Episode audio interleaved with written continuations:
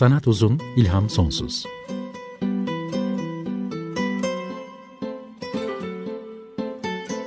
Sanat üzerine psikolojik sohbetler. Hazırlayan ve sunan Şenol Ayla.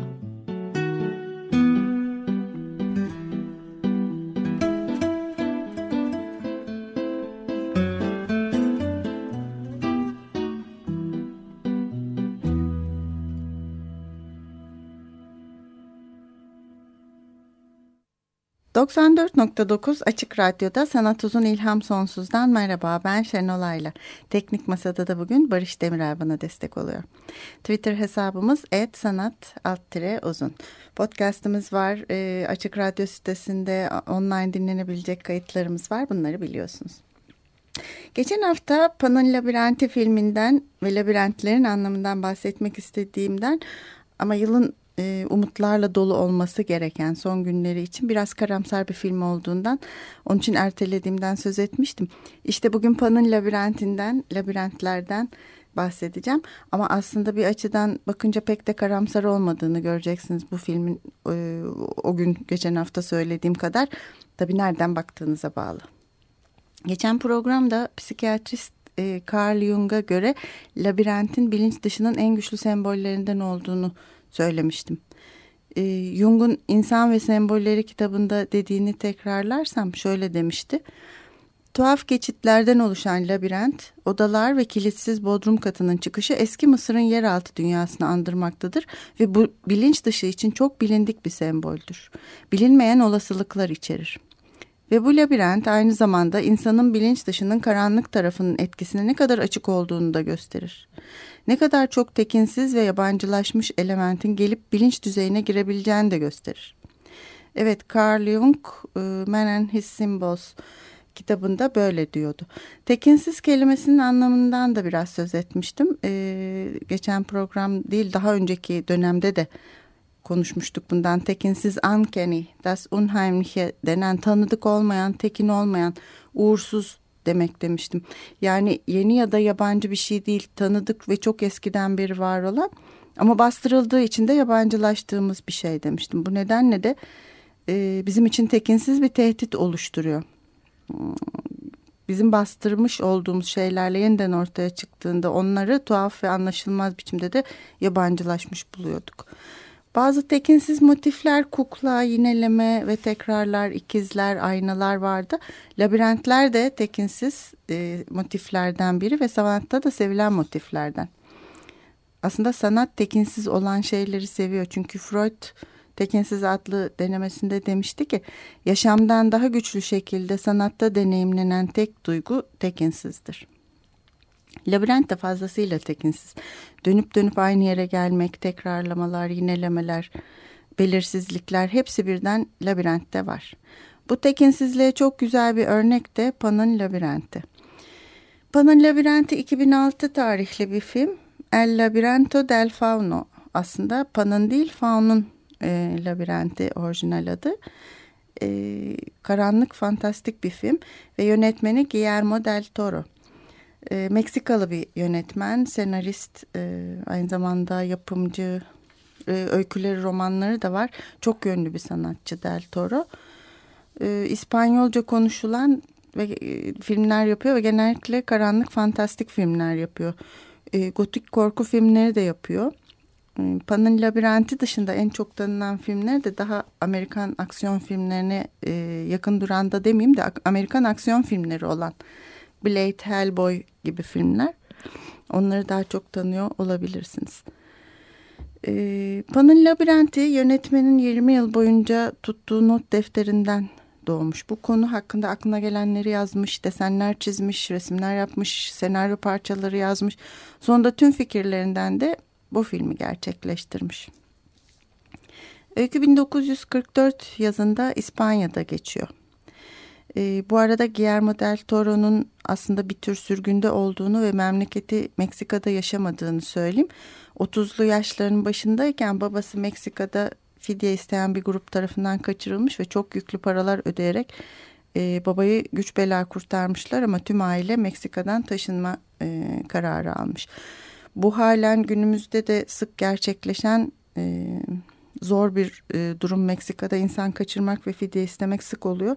Ama filme dönersek İspanya'da iç savaş biteli 5 yıl e, olmuştur ve Franco dönemidir. Kahramanımız Ofelia 9-10 e, yaşlarında bir kızdır e, ve hamile olan annesiyle birlikte üvey babasının yanına taşınır. Üvey baba falangist yüzbaşı Vidal kırsal kesimde bir konakta yaşar. Ve Franco rejimine karşı direnişte olan isyancıları acımasızca avlamaktır görevi. E, bu arada Ophelia'nın annesi hastadır ve giderek de kötüleşmektedir. Baba herkes olduğu gibi aileye karşı da çok acımasızdır.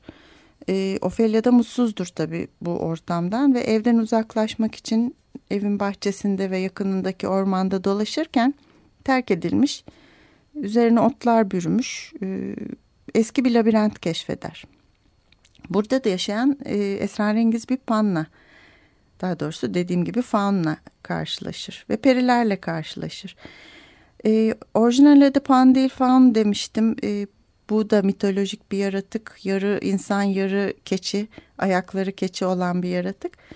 Hmm, ama pan gibi e, pan biliyorsunuz Yunan tanrısı o da yarı insan yarı keçi ama belli bir tanrının adı Pan. Burada herhangi bir faundan bahsediyoruz ama Batı dünyasında daha çok tanındığı için faun değil Pan adını koymuşlar İngilizce çevrimine filmin. Onu da not ettikten sonra hmm, devam edeyim. Pan e, Ophelia'ya aslında yeraltı ülkesinin prensesi Moana olduğunu Eski labirentin bazı bulmacalarını çözüp üç tane de görevi yerine getirirse asıl ülkesi olan yeraltı ülkesine dönebileceğini söyler. Bu masala göre Prenses Moana'nın babası yeraltı ülkesinin kralıdır. E, ve merakından insanların dünyasına e, giden Moana'nın güneş ışığı gözlerini kör etmiştir, hafızasını da silmiştir. Moana ölümlü hale gelmiştir. Kral da kızının ruhunun bir gün geri döneceğine inanır e, ve bu dünyanın çeşitli yerlerine labirentler inşa eder. Bunlar bir tür portaldırlar labirentler ve kızı buradan geçerek yeraltı dünyasına geri gelecektir. E, Prenses Moana olmayı ve yeniden ölümsüzlüğe kavuşmayı Ophelia tabii şiddetle arzu eder. Bulunduğu şartlara göre çok daha iyi bir şeydir bu. Kendisine verilen üç görevi yerine getirmeye çalışacaktır. Çok tehlikeli olsalar da. E, ilk görev nispeten kolaydır. Dev bir kurbağadan bir anahtar çalmasını ister Pan. Ve annesini iyileştirmek üzere ona adam, e, adam otu kökü verir. Annesi iyileşmez daha da kötüleşir. Ama ikinci görev daha da tehlikelidir. E, pale man, soluk adam diyebileceğimiz yüzü de olmayan silik adam gibi de denebilir belki. E, pale man'den bir hançer çalması gerekecektir. E, bu soluk adam çocuk giyen gözleri avuçlarında bir yaratıktır. E, onun mekanında hiçbir şey yememesi gerekirken Ofelia kendisini tutamayıp iki tane üzüm yiyince soluk adam onu fark eder ve ona eşlik eden perilerden ikisini yer. Ofelia kaçmayı başarır ve üçüncü görevi alır ama bu iyice zordur. Masum birinin kanını labirente damlatması gerekmektedir. Ee, Pan yeni doğmuş kardeşini getirmesini ister ve Ofelia burada artık zor bir karar vermek e, durumunda kalır. Filmin son bölümü olan epiloda Prenses Moana'nın kendi ülkesinde çok adil ve iyi hüküm sürdüğünü, insanların da ama sadece bakmasını bilen insanların da onun izlerini bu dünyada da görebileceğini söyler ve film böylece biter.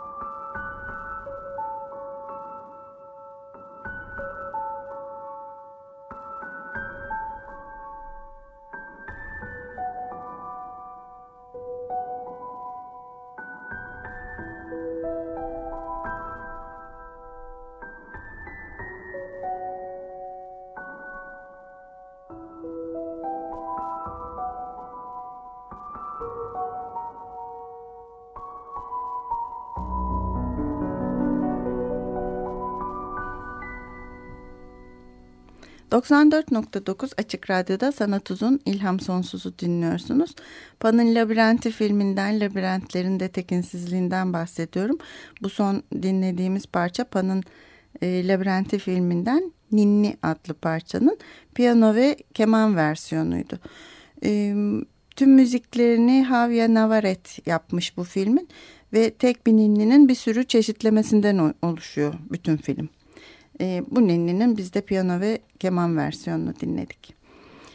E, film karanlık bir fantastik masal anlatıyor aslında demiştim. Fakat tıpkı filmin adında ve odağında yer alan labirent gibi de bir sürü simgeyle yüklü. Görmesini bilen için baktığı yöne göre değişebilecek simgeler ve anlamlar var. E, film iç savaş sonrası Franco'nun faşist rejimi altındaki İspanya'da geçiyor.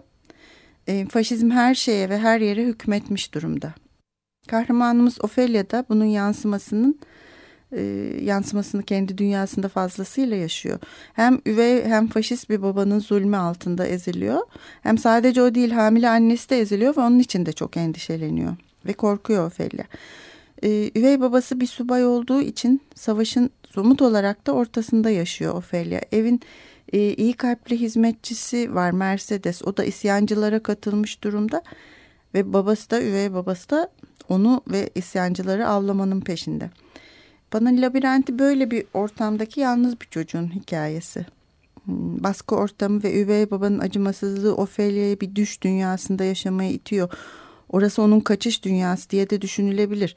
Ee, ama diğer yandan bu dünyanın sadece Ophelia'nın düşünde var olmadığını herkesin göremeyeceği, sadece doğru bakanın görebileceği gerçek bir dünya olduğunu hissetmemiz de istenir filmde. Birçok ipucundan dolayı böyle düşünürüz aslında. İzleyince izlerseniz eğer onları siz de yakalayabileceksiniz. Tıpkı Alice'in harikalar ülkesine gitmesi ya da aynanın içinden geçip diğer taraftaki ülkeye geçmesi gibi. Hmm, orası da herkesin özellikle yetişkinlerin ve doğru bakmasını bilmeyenlerin göremeyeceği bir yerdir. Ophelia da Alice gibi gizli bir kapıdan geçerek yeraltı dünyasına girer e, labirent oraya giderken aşılması gereken bir şeydir. Alice'in aynası gibi. Pan'ın labirenti e, filminin tasarımı da üzerinde çok düşünülmüş ve bizi hikayeye inandıran önemli bir unsur. Dijital görsel efektlerin çok az kullanılması e, da bu gerçekliği sağlamasında büyük rol oynamış belli ki.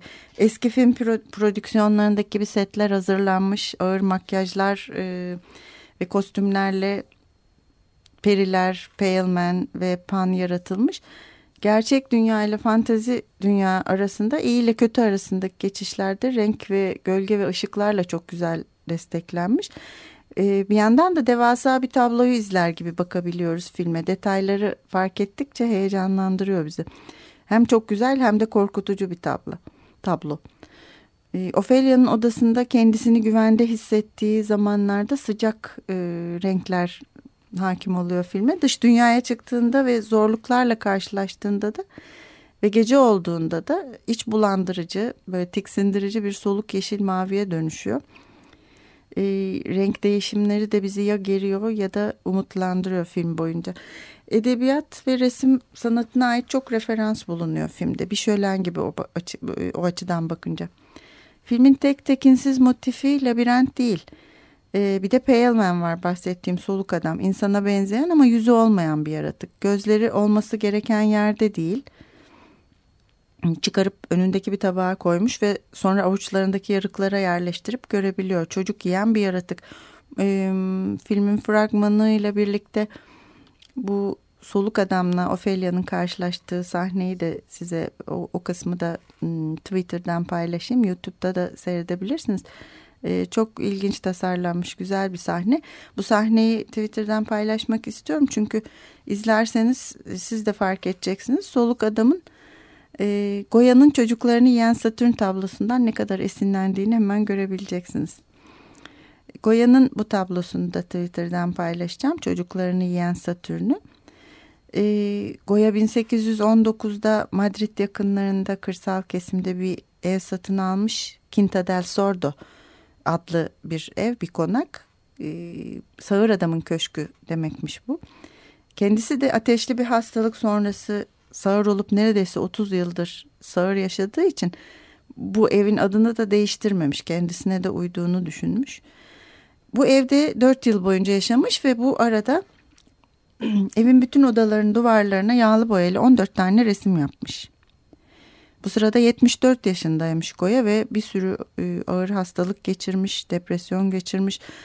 E, ölüm üzerine daha doğrusu kendi ölümü üzerine çokça düşünmeye başlamış. İspanya'nın siyasi durumu da çok çalkantılı ve hiç onun hoşuna gitmeyen bir yönde gelişiyormuş. Bütün bunlar onu çok mutsuz ediyormuş. Yani gayet depresif bir ruh halindeymiş. Önce duvarlara yaptığı daha iç açıcı, daha esin verici resimlerin üstünü daha sonra ruh haline göre tekrar boyayarak yenilerini yapmış. Alttakileri tamamen yok etmiş. Ee, üstte kalan sonraki resimleri hep karanlık resimler olmuş. Bunların hepsine kara resimler deniyor. Bunların insan bunları insanlara göstermeyi de hiç düşünmemiş. Sadece kendisi için yapmış. İçindeki çatışmaları, gerilimi, depresif halini yansıtmış duvarlara. İşte çocuklarını yiyen Satürn de o tablo duvar resimlerinden biri aslında.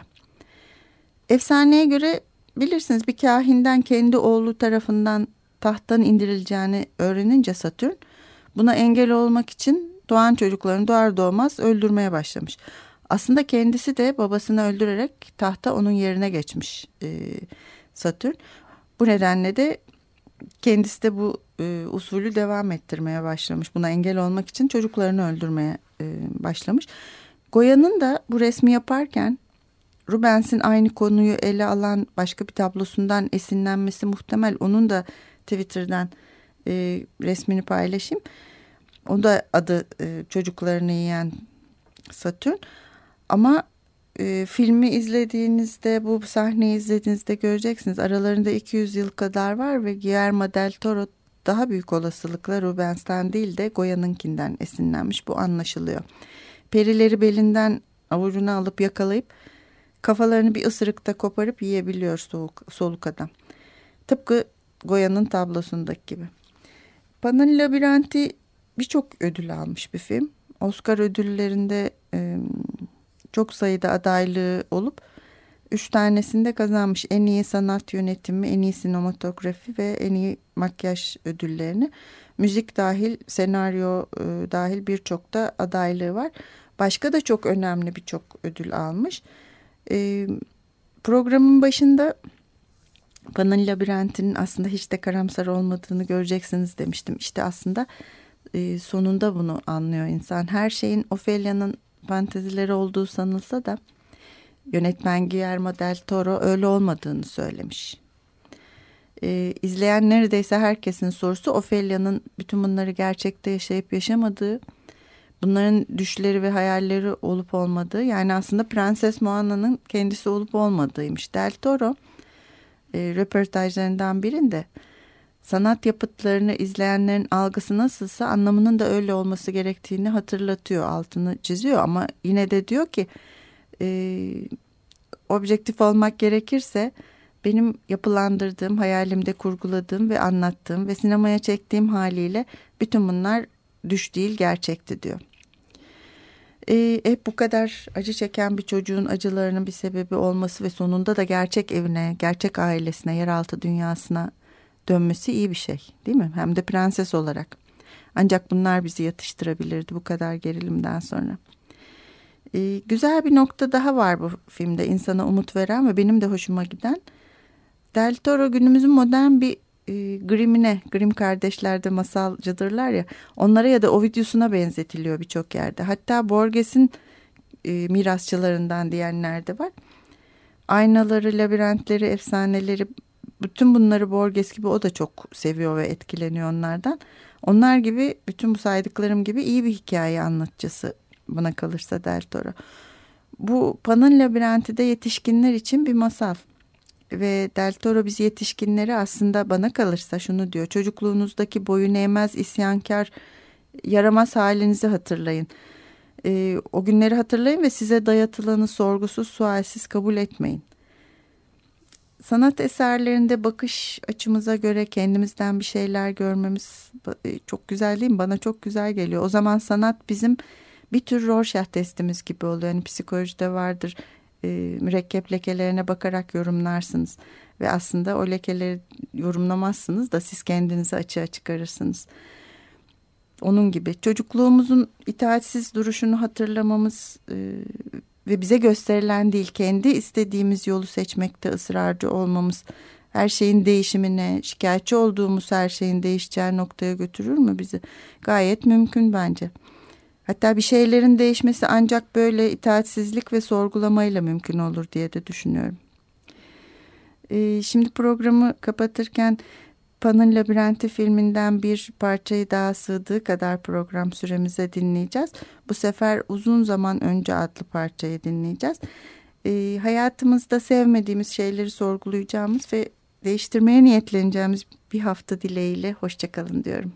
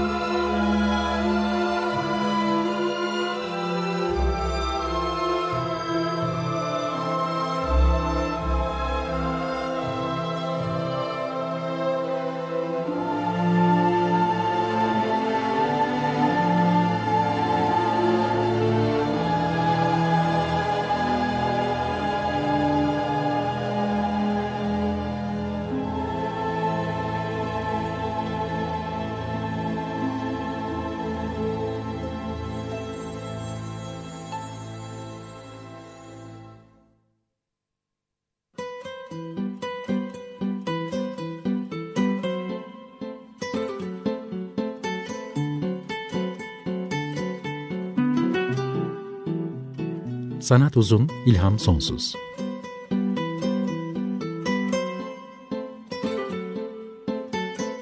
Sanat üzerine psikolojik sohbetler. Hazırlayan ve sunan Şenol Ayla.